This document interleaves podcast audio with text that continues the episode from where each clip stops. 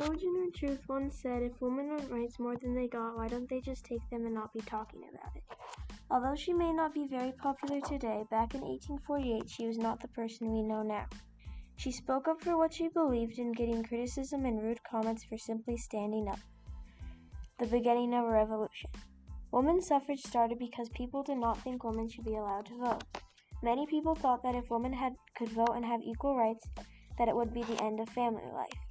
They thought that politics and jobs would distract them from getting married and having kids. But most of the women in that time area wanted to put a stop to it, causing the women's suffrage movement.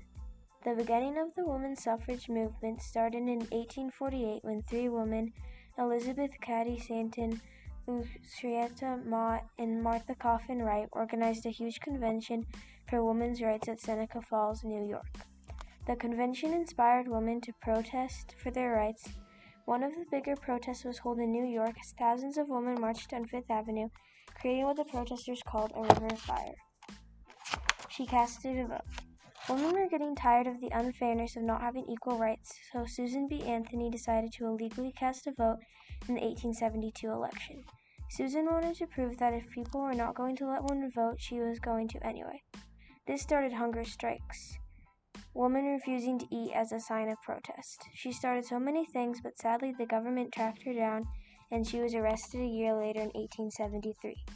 Although she refused to pay the fine of $100, she because she knew that it was unfair that women could not vote. The first states. After all the protests, states began to adopt women's suffrage. Wyoming was the first state to grant women the right to vote in 1890 after Colorado became the second state in 1893 and Utah in 1895. More and more states decided to let women vote, although some refused. Not until 1920 did the whole United States let women vote. Some people were angry, but the women knew that they earned this and they were going to make a new tomorrow for future people. Leaving her mark. Susan B. Anthony died on March 13, 1906. Women across the state were devastated. She had such a huge impact on the women's suffrage movement, so people convinced the U.S. Treasury to put her portrait on dollar coins. Finally, in 1929, her face appeared on the money. They hoped that future generations would remember her when they saw the coins and she would not be forgotten. When people talk about the women's suffrage movement, they tend to leave out some women.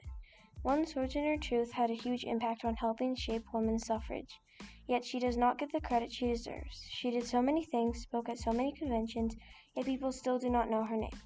We need to learn about the other women that helped shape this historical moment, and she should be one of them. Women's suffrage today.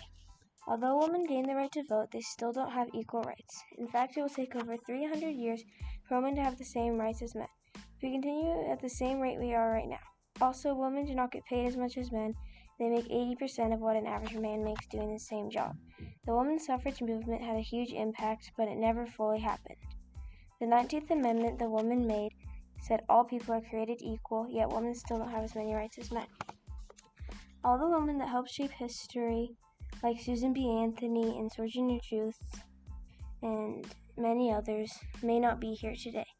But this is not the end of women's suffrage. There are still protests and organizations. We must not forget what happened, but we also must shape an even better future for more generations to come. Internet